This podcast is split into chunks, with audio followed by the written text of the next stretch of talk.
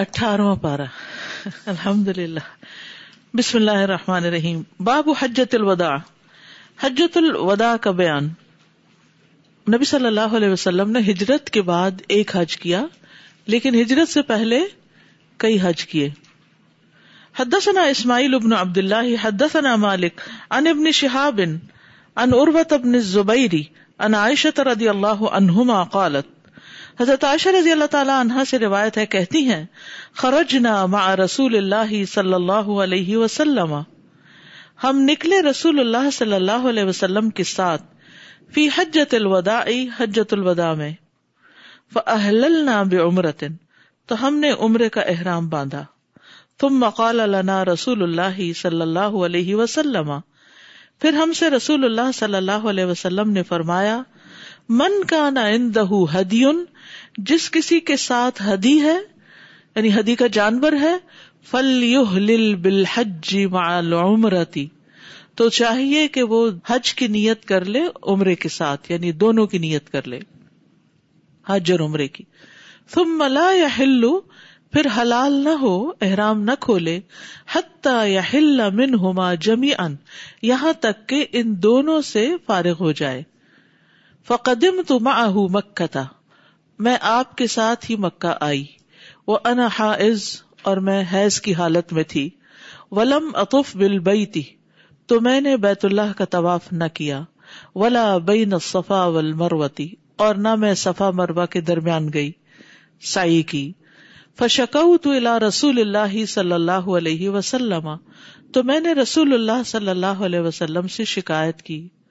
فقال، تو آپ نے فرمایا، انقضی رأسکی وامتشطی واہلی بالحج ودعی العمرۃ، تو آپ نے فرمایا کہ تم اپنے بال کھول لو، انقضی رأسکی یعنی سر کھول ڈالو، وامتشطی اور کنگھی کر لو، واہلی بالحج اور حج کا احرام باندھ لو، ودعی العمرہ اور عمرہ رہنے دو.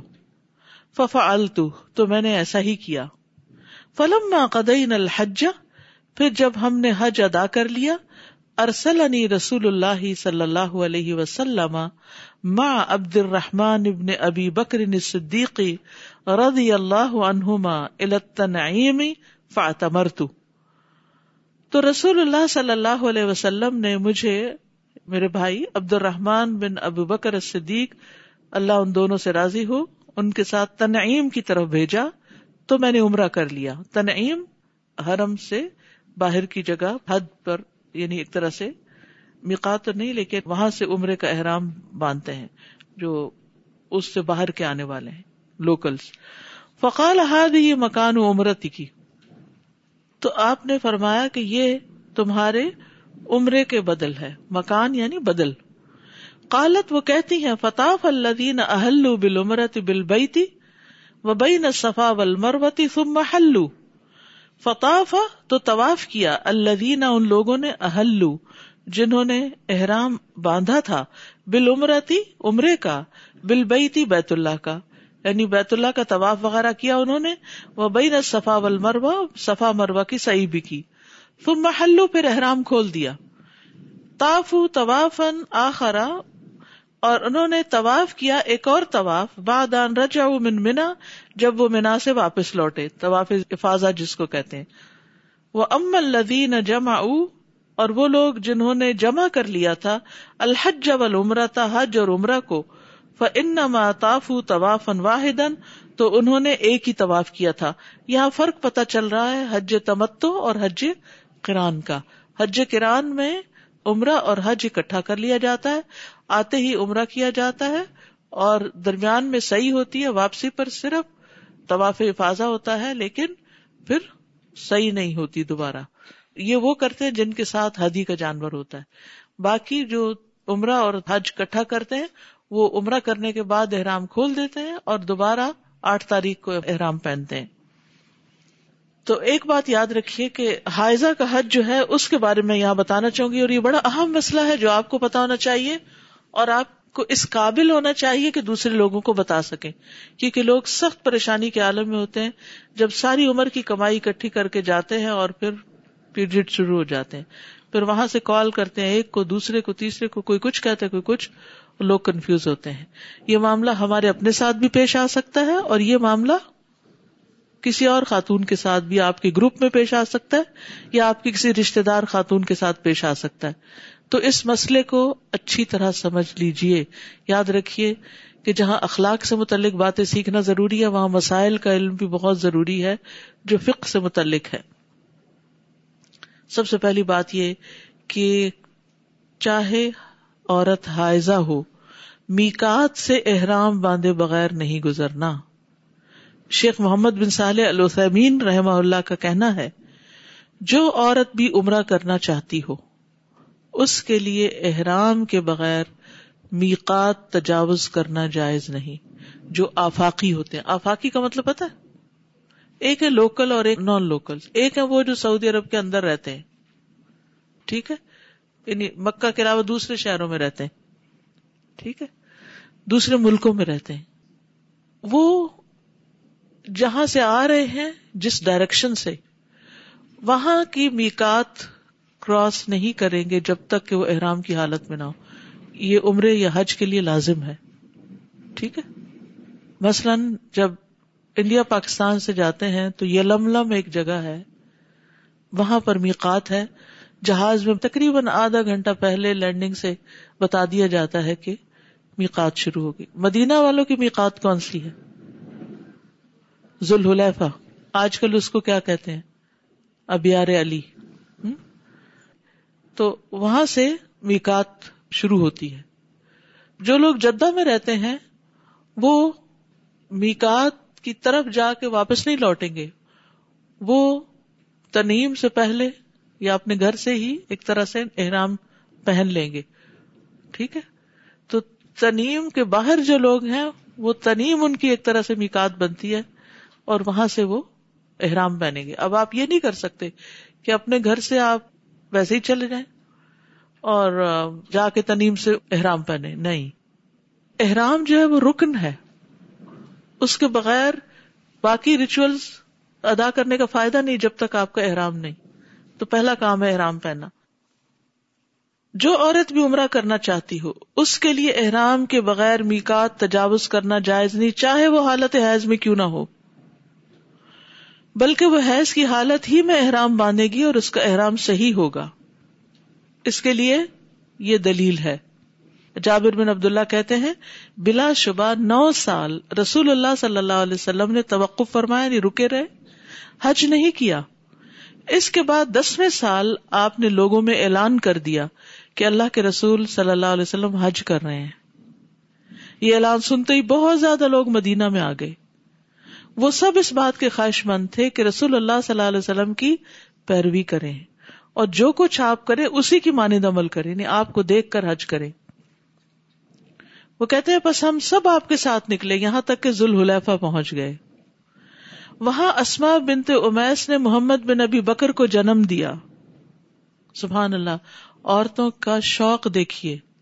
پتہ ہے کہ ڈیلیوری ہو جائے گی رستے میں, ظاہر ہے کہ اس حد کو پہنچ چکی ہوگی, اور رسول اللہ صلی اللہ علیہ وسلم کی طرف پیغام بھی بھیجا کہ اب میں کیا کروں, یعنی زچگی کی حالت میں.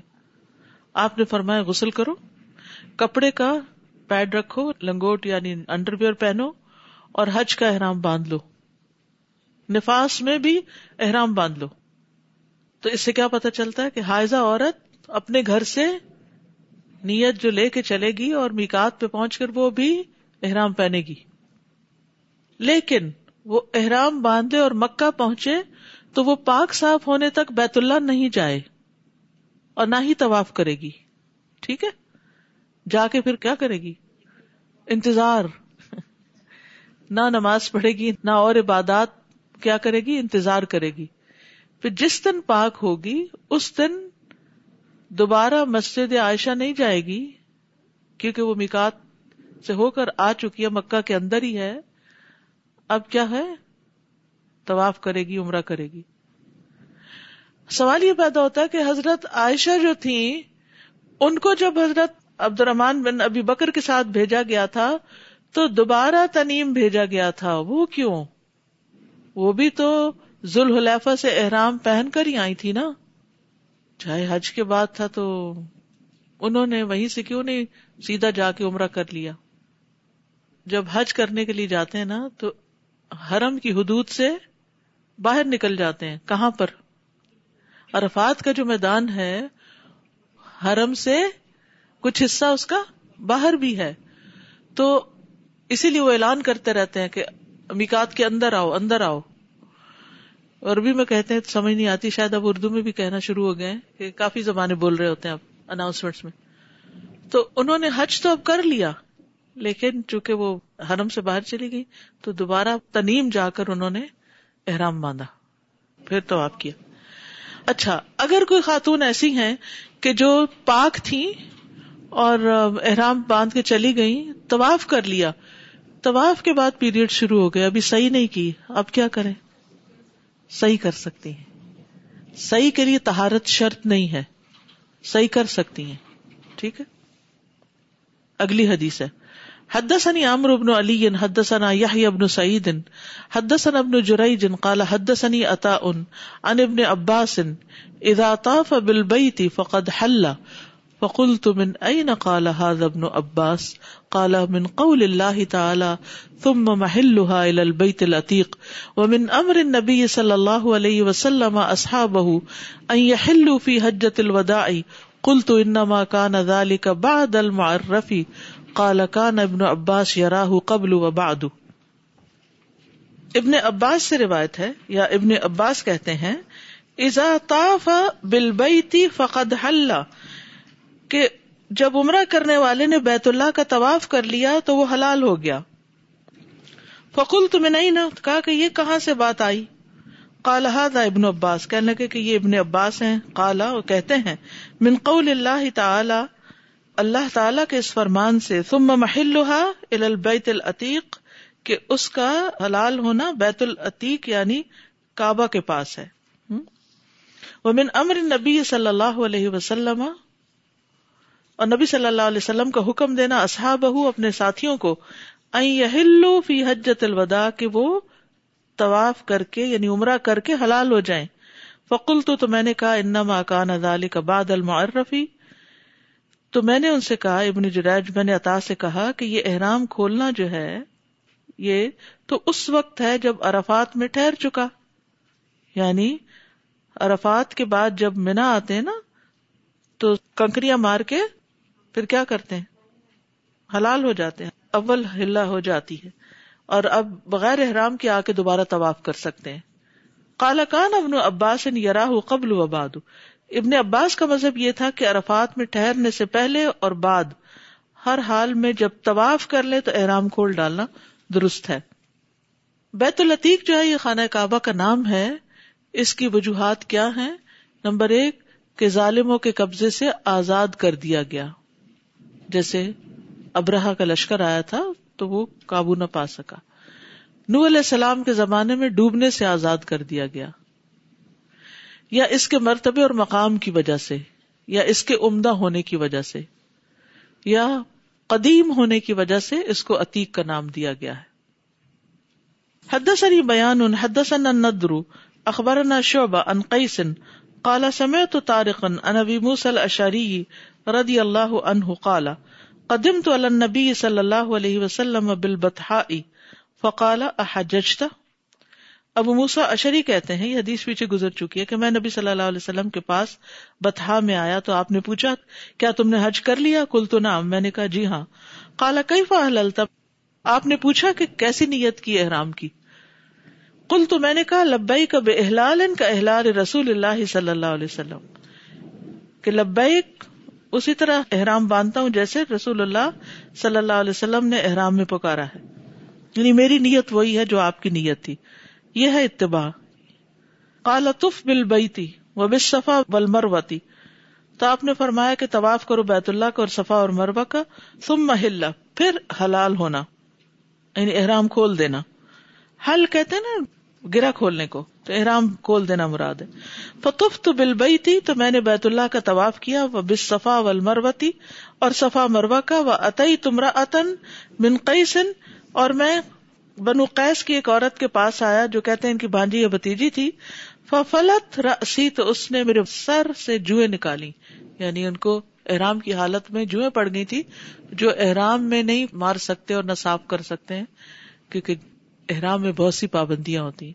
تو بعد میں انہوں نے جو ہی حلال ہوئے تو سب سے پہلے یہ کام کیا کہ اپنے سر کی صفائی کروائی. اور اب تو کنگیاں ملتی ہیں نا، تو شاید اس دور میں ایسی کنگیاں نہیں تھی، انسانوں ہی کی مدد سے سر صاف کیے جاتے تھے. تو اس حدیث سے کیا پتہ چلتا ہے کہ حج تمتع میں عمرے کے بعد کیا کرنا چاہیے؟ حلال ہو جانا چاہیے اور دوبارہ احرام پہننا چاہیے.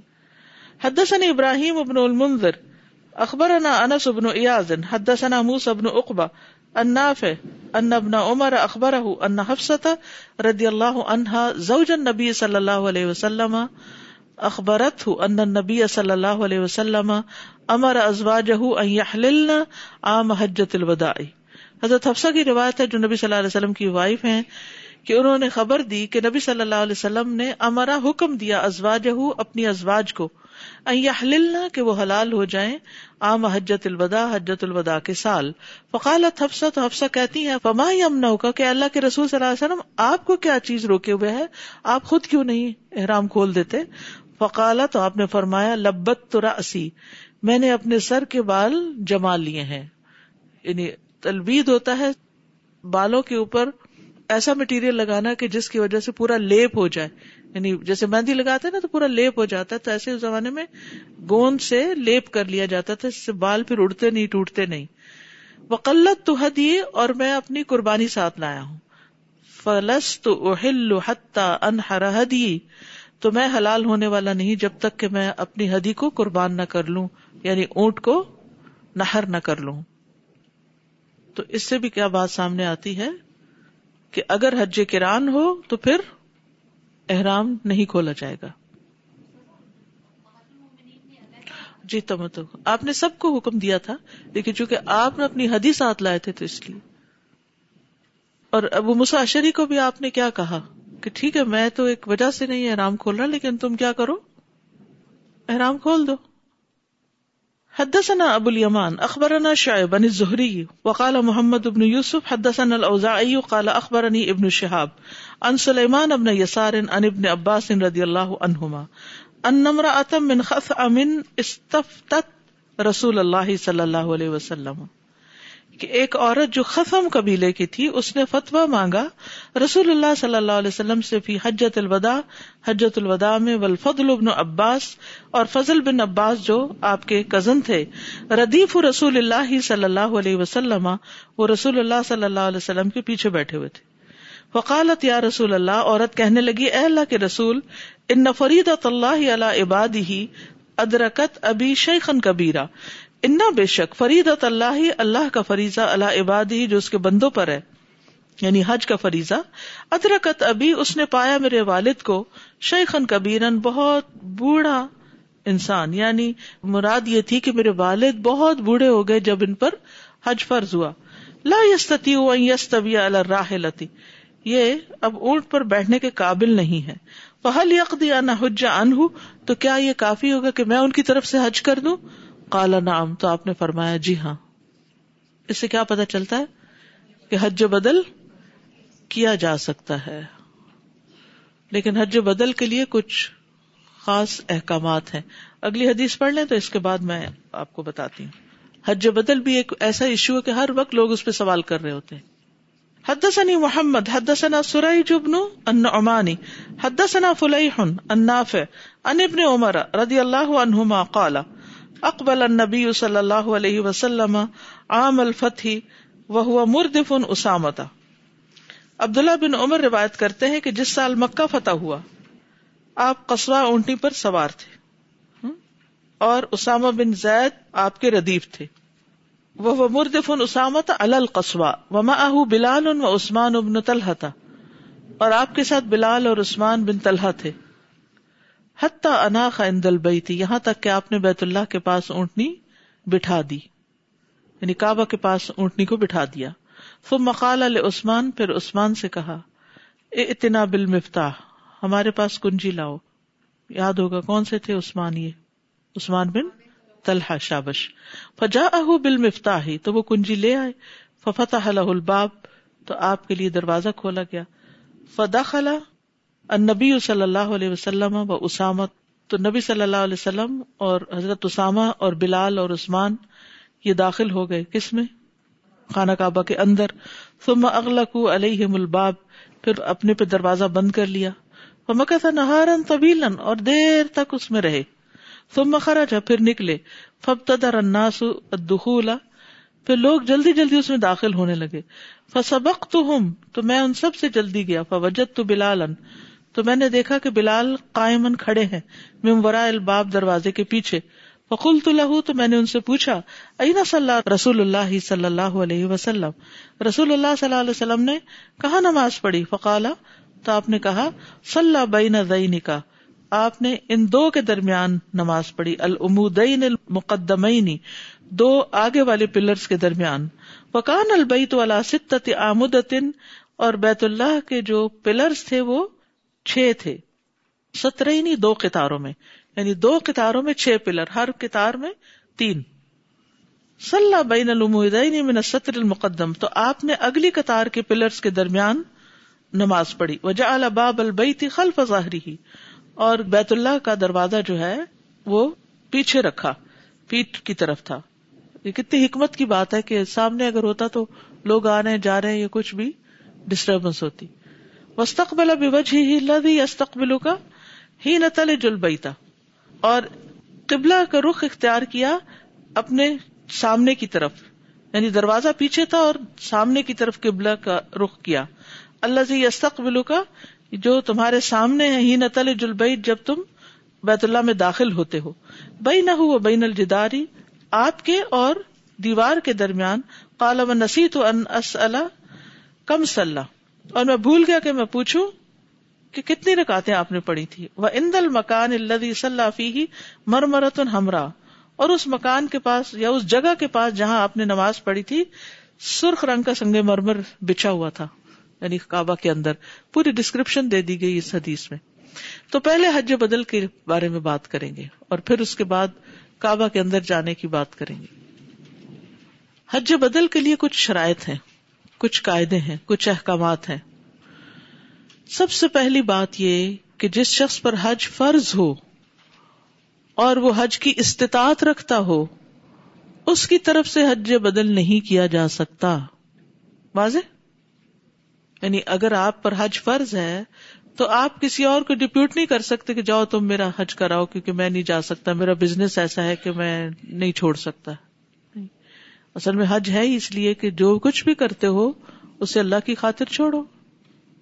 ابن قدامہ کہتے ہیں اس بات پر اجماع ہے کہ فرض حج کی طاقت رکھنے والے شخص کی طرف سے کوئی دوسرا شخص حج نہیں کر سکتا. ابن منذر کہتے ہیں اہل علم کا اس بات پر اجماع ہے کہ جس پر حج فرض ہوا اور وہ اس کے ادا کرنے کی طاقت رکھتا ہے تو اس کی طرف سے کیا جانے والا حج کافی نہیں ہوگا، چاہے کوئی اور کر دے لیکن نہیں ہوگا. پھر حج بدل کس کی طرف سے ہے؟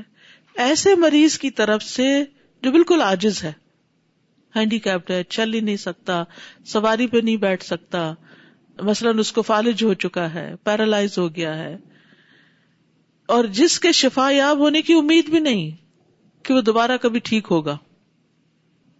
یا پھر میت کی طرف سے حج بدل ہوگا جو اب دنیا میں واپس نہیں آ سکتا. کسی غریب یا سیاسی اور امن کے لحاظ سے عاجز شخص کی طرف سے حج بدل نہیں ہو سکتا کہ کوئی شخص یہ کہے کہ میں تو پرائم منسٹر ہوں تو میں کیسے حج کروں، کسی اور کو بھیج دیتا ہوں، نہیں. یا کوئی کہے میں غریب ہوں میں تو نہیں کر سکتا، کوئی اور میرا کر دے، تو اس میں تو حج فرض ہی نہیں. تو یاد رکھیے جس پر حج فرض نہیں اس کے لیے حج بدل کرنے کی ضرورت نہیں. فوت شدہ کی طرف سے حج بدل کیا جا سکتا ہے. اب جیسے یہاں پر ایک عورت آئی اور اس نے آ کر آپ سے پوچھا. اسی طرح عبداللہ بن بریدہ اپنے والد سے روایت کرتے ہیں کہ ایک بار میں رسول اللہ کے پاس بیٹھا ہوا تھا صلی اللہ علیہ وسلم، آپ کے پاس ایک عورت آئی اور بولی میں نے اپنی والدہ کو ایک لونڈی بطور صدقہ دی تھی اور وہ فوت ہو گئی. تو آپ نے فرمایا تمہارا اجر واجب ہو گیا اور وراثت نے وہ لونڈی تمہیں واپس لوٹا دی، یعنی ماں کے مرنے کے بعد وہ پھر واپس مل گئی. اس نے پوچھا اللہ کے رسول ان کے ذمہ ایک ماہ کے روزے تھے، کیا میں ان کی طرف سے رکھوں؟ آپ نے فرمایا تم ان کی طرف سے روزے رکھو. اب یہ دیکھ رہے ہیں آپ, یہ سوال بھی بہت لوگ کرتے ہیں کہ ہمارے جو فوت ہو گیا انسان اس کے روزے تھے تو ہم روزے رکھ سکتے ہیں؟ تو اولاد روزے رکھ سکتی ہے. اس نے پوچھا انہوں نے کبھی حج نہیں کیا تھا, کیا میں ان کی طرف سے حج ادا کروں؟ آپ نے فرمایا تم ان کی طرف سے حج ادا کرو. ٹھیک ہے, تو کیا کیا کر سکتے ہیں؟ روزے رکھ سکتے ہیں, حج کر سکتے ہیں, ٹھیک ہے. لیکن وہاں جا کر جو نمازیں پڑھی جا رہی ہیں حج کے دوران, وہ میت کی طرف سے نہیں ہوگی, اور جو حاجی قرآن پڑھ رہا ہے وہاں بیٹھ کے وہ اس کے اپنے لیے ہوگا, وہ میت کے لیے نہیں ہوگا. یا کوئی صدقہ خیرات کرتا ہے تو وہ بھی اس کے اپنے لیے ہے, اس کی طرف سے نہیں. اس مریض کی طرف سے حج بدل نہیں ہو سکتا جس کے شفا یاب ہونے کی امید ہو. ابن حجر رحمۃ اللہ علیہ کہتے ہیں حج میں نیابت کے قائلین تمام اہل علم اس بات پر متفق ہیں کہ کسی کی طرف سے فرض حج نہیں کیا جا سکتا سوائے فوت شدگان کے یا فالج کے مریضوں کے, چنانچہ ان میں وہ مریض شامل نہیں جن کی شفا یاب ہونے کی امید ہے, نہ ہی مجنون کیونکہ اس کے لیے افاقہ کی امید ہے. مجنون کسی وقت ٹھیک بھی ہو سکتا ہے, اللہ یہ کہ ڈاکٹرز یہ کہیں کبھی بھی ٹھیک نہیں ہو سکتا, جیسے کوئی کوما میں ہو. نہ ہی قیدی کیونکہ وہ جیل سے باہر آ سکتا ہے, نہ ہی فقیر کیونکہ وہ امیر ہو سکتا ہے. مالی طور پر عاجز شخص کی طرف سے بھی حج بدل نہیں ہوگا, جس کے پاس پیسہ نہیں اس کی طرف سے حج بدل نہیں. وہ شخص حج بدل کرے گا جس نے اپنا حج کر رکھا ہے. آپ یہ نہیں کریں گے کسی غریب شخص کو پکڑے اور انہوں نے کہا یہ لو پیسے میرے والد کی طرف سے تم حج کراؤ, حالانکہ اس غریب نے ابھی اپنا حج کیا ہی نہیں, تو وہ حج بدل نہیں کر سکتا. ابن عباس کہتے ہیں کہ نبی صلی اللہ علیہ وسلم نے ایک شخص کو سنا وہ کہہ رہا تھا لبیک عن شبرما, میں شبرما کی طرف سے حاضر ہوں. آپ نے پوچھا شبرما کون ہے؟ اس نے کہا میرا بھائی ہے یا قریبی. آپ نے پوچھا کیا تم نے اپنی طرف سے حج کر لیا؟ اس نے کہا نہیں. آپ نے فرمایا پہلے اپنی طرف سے حج کرو پھر شبرما کی طرف سے کرنا. عورت مرد کی طرف سے اور مرد عورت کی طرف سے حج کر سکتا ہے. محرم نامحرم کی بھی قید نہیں. مثلاً کسی کے والد ہیں اور آپ خاتون ہیں, آپ کے وہ محرم نہیں, لیکن ان کا حج بدل آپ کر سکتی ہیں اگر آپ نے اپنا حج کر رکھا ہے. نبی صلی اللہ علیہ وسلم نے خثعم قبیلہ کی عورت کو حکم دیا تھا کہ وہ اپنے والد کی طرف سے حج کر لے, اور نبی صلی اللہ علیہ وسلم نے ایک شخص کو اپنی والدہ کی طرف سے حج کرنے کا بھی حکم دیا تھا. تو اس سے پتہ چلتا ہے کہ بیٹی باپ کا اور بیٹا ماں کا حج کر سکتا ہے, اسی طرح کسی غیر کی طرف سے بھی کر سکتے ہیں. ایک حج ایک ہی شخص کی طرف سے ہوگا, ٹھیک ہے, یہ نہیں کہ پانچ لوگوں کو ایک میں اکٹھا کر لیا جائے. پھر حج بدل احسان کی نیت سے کیا جائے, نیکی کرنے. کسی کے لیے جائز نہیں کہ حج بدل کا مقصد مال لینا ہو, یعنی کرائے پہ حج نہیں کروائیں گے آپ کہ اچھا تم یہ حج کرو تو یہ تمہارے لیے گفٹ ہے. حج کرانے کا بدل یا کوئی اس کو کوئی ایسی چیز دینا کہ احسان کا جواب ہو. ہاں ویسے انسان اپنے دوستوں عزیزوں پیاروں کو ایک دوسرے سے محبت کی خاطر کچھ نہ کچھ ایکسچینج کرتا رہتا ہے, وہ الگ بات ہے, لیکن اسپیشلی اس شخص کو معاوضہ دینا جس نے حج کیا ہو آپ کے لیے, تو یہ درست نہیں. کسی کے لیے جائز نہیں کہ حج بدل کا مقصد مال لینا ہو, بلکہ مقصد حج اور مشاعر مقدسہ میں پہنچ کر اپنے بھائی کی طرف سے حج کر کے اس پر احسان کرنا ہو. ابن تیمیہ کہتے ہیں جس نے صرف اس لیے حج کیا کہ کھانے پینے کو مل جائے گا تو اس کے لیے آخرت میں کچھ بھی نہیں, اور جو اس لیے رقم لیتا ہے تاکہ حج کر سکے تو اس میں کوئی حرج نہیں, تو نیابتاً حج ہو سکتا ہے. تو نیت کا خالص ہونا بھی بہت ضروری ہے. صاحب استطاعت مسلمان کے فوت ہونے پر اس کے مال سے حج بدل کرنا, یعنی مثلاً آپ کے والد پر حج فرض تھا اور ان کا ارادہ بھی تھا اور بکنگز بھی ہو گئی اور وہ جا رہے تھے, اب کیا ہوا؟ اچانک ڈیتھ ہو گئی, ہارٹ اٹیک ہو گیا. ایسا کبھی سنا نا آپ نے؟ بہت دفعہ سنتے ہیں کہ ایک دن پہلے, اور کبھی وہاں پہنچ کے بھی حج ابھی نہیں ہوا اور وہیں فوت ہو گئے. اب حج تو فرض ہے, وہ تو سر پہ رہ گیا. اب ان کا مال تقسیم ہونے سے پہلے ان کے حج کی رقم نکالی جائے گی کیونکہ یہ اللہ کا قرض ہے، اور اس سے کوئی بچہ حج کرے گا یا پھر کسی اور کو دیا جا سکتا ہے وہ مال کہ وہ حج کرائے، چاہے اس نے وصیت کی ہو یا نہ کی ہو۔ ایک شخص ہو سکتا ہے اس کی خود اس سال جانے کی نیت تھی تو اس نے وصیت نہیں کی۔ مثلا آپ میں سے جن لوگوں نے حج نہیں کیا، کیا آپ نے کسی کو وصیت کر رکھی کہ تم میرا حج کر دینا؟ نہیں، کیونکہ ہم خود چاہتے ہیں سب سے پہلے تو خود کریں، لیکن اگر موقع نہیں ملا تو پھر اور بات ہے۔ حج بدل کرنے والے کے لیے ثواب ہے، لیکن کتنا؟ جتنا اللہ چاہے۔ جس اخلاص اور نیت کے ساتھ آپ نے حج کیا کسی کے لیے اتنا ہی اجر ہے، لیکن وہاں جا کر اگر آپ عبادت کرتے ہیں، ذکر کرتے ہیں، قرآن پڑھتے ہیں تو اس کا اجر آپ کو مل جائے گا، وہ آپ کے اپنے لیے۔ حج کا جو اجر ہے وہ دوسرے کو مل جائے گا۔ حج بدل کی ادائیگی کے بعد دوسری نیکیاں کرنے کا اجر نیکی کرنے والے کے لیے۔ ابن عثیمین کہتے ہیں کہ مناسک سے متعلق تمام اعمال کا ثواب اسی کو ملے گا جس نے حج میں اپنا وکیل بنا کر بھیجا ہے، جبکہ اس کے علاوہ نمازوں کا اضافی اجر، نفلی طواف اور قرات قرآن کا ثواب اسی کو ملے گا جو حج کر رہا ہے۔ یعنی ایک لاکھ نمازوں کا ثواب ہے تو یہ میت کو نہیں ملے گا بلکہ جو پڑھ رہا ہے اسی کو ملے گا۔ قریبی عزیز کا حج بدل کرنا مستحب ہے، بجائے اس کے کہ کسی غیر سے کروائیں، قریبی رشتہ دار حج بدل کرے۔ حج بدل کے لیے نیت کر لینا کافی ہے، نام لینا ضروری نہیں۔ کچھ لوگ تو وہ لکھ کے بھی دیتے ہیں کہ یہ ساتھ لے جائیں اور ہر موقع پر نام لے کر دعا کرنی ہے آپ نے۔ حج بدل کے لیے جس کی ذمہ داری لگائی جائے وہی ادا کرے، وہ یہ نہیں کرے کہ مڈل مین بن جائے، ادھر سے پیسے لے، مثلا ایک لاکھ ادھر سے لے لے اور اسی ہزار آگے دے کے کسی اور سے حج کروا لے اور بیس ہزار بیچ میں سے خود رکھ لے۔ ایسے بھی کرتے ہیں نا۔ اگر آپ نے کبھی مکہ میں ویل چیئر لی ہو تو آپ کو اندازہ ہوگا کہ بالکل جو ہوٹل کے پاس ویل چیئر والے ہوتے ہیں نا، وہ کہتے ہیں کہ ویل چیئر چاہیے، تو ہم کہتے ہیں ہاں کیا لیں گے، ہنڈریڈ اینڈ ففٹی لیں گے ریالز، اچھا چلیں ٹھیک ہے۔ اب وہ تھوڑا سا چلاتے ہیں، ابھی حرم میں داخل نہیں ہوتے تو کسی اور کو ویل چیئر پکڑاتے ہیں اور اس کو ہنڈریڈ دے کے ففٹی اپنی جیب میں رکھ کے پھر دوبارہ یہ سفر شروع کر دیتے ہیں۔ اس کو سمسار ہونا بولتے ہیں۔ تو یہ طریقہ درست نہیں کہ آپ نے کسی سے پیسے لیے اور آپ کو لگا کہ اس میں تو میں فلاں کو اس سے کم میں بھیج سکتی ہوں۔ جو بزنس مینٹالٹی ہوتی ہے وہ ہر وقت اس طرح کی باتیں بازو کا سوچتے رہتے ہیں، تو آپ یہ نہیں کر سکتے کہ کچھ پیسہ خود رکھ کے اور باقی سے کسی اور سے کروائیں۔ اگر وہ کوئی آپ کو بھیج رہا ہے تو آپ ہی کو کرنا ہے، یا پھر آپ ان کو بتائیں کہ میں نہیں کر رہا، فلاں کو بھیجا گیا ہے۔ کیونکہ فرق کہاں سے آتا ہے، پیسے کم کیسے ہو گئے؟ وہ یہ کہ اگر کوئی کینیڈا سے جائے گا تو پیسے زیادہ لگیں گے، اگر کوئی پاکستان سے جائے گا تو پیسے کم لگیں گے، اگر کوئی سعودی عرب سے ہی کر دے تو اور کم لگیں گے، اور اگر کوئی مکہ والا ہی کر دے تو اور کم لگیں گے۔ فرق آ گیا نا۔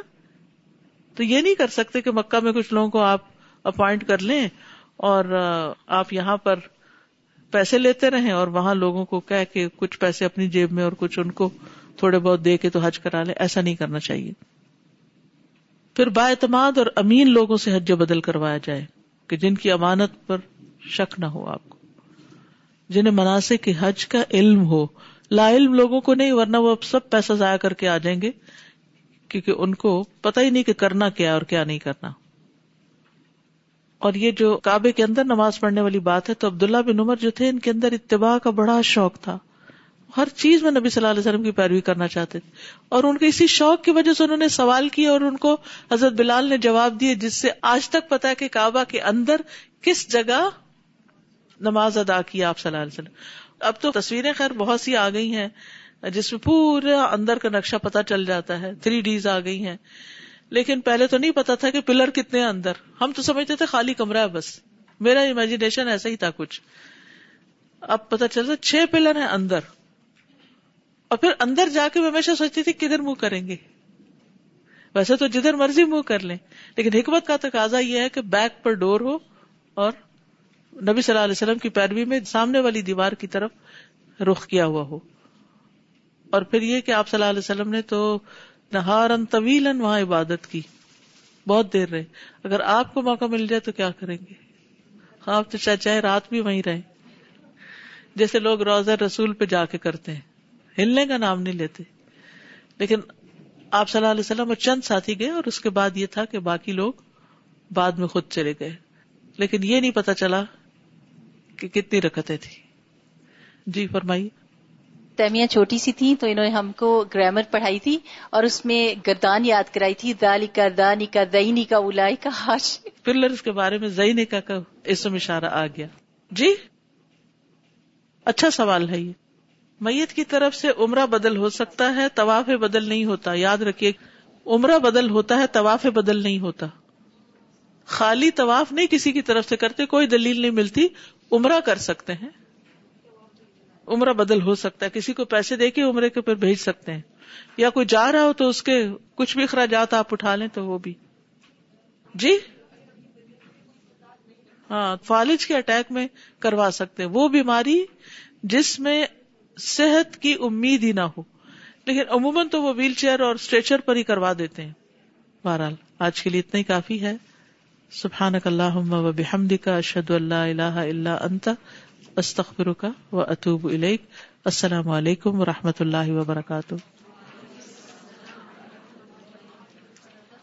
بسم اللہ الرحمن الرحیم. والعصر ان الانسان لفی خسر إلا الذين آمنوا وعملوا الصالحات وتواصوا بالحق وتواصوا بالصبر. اللهم صل على محمد وعلى آل محمد كما صليت على إبراهيم وعلى آل إبراهيم إنك حميد مجيد. اللهم بارك على محمد وعلى آل محمد كما باركت على إبراهيم وعلى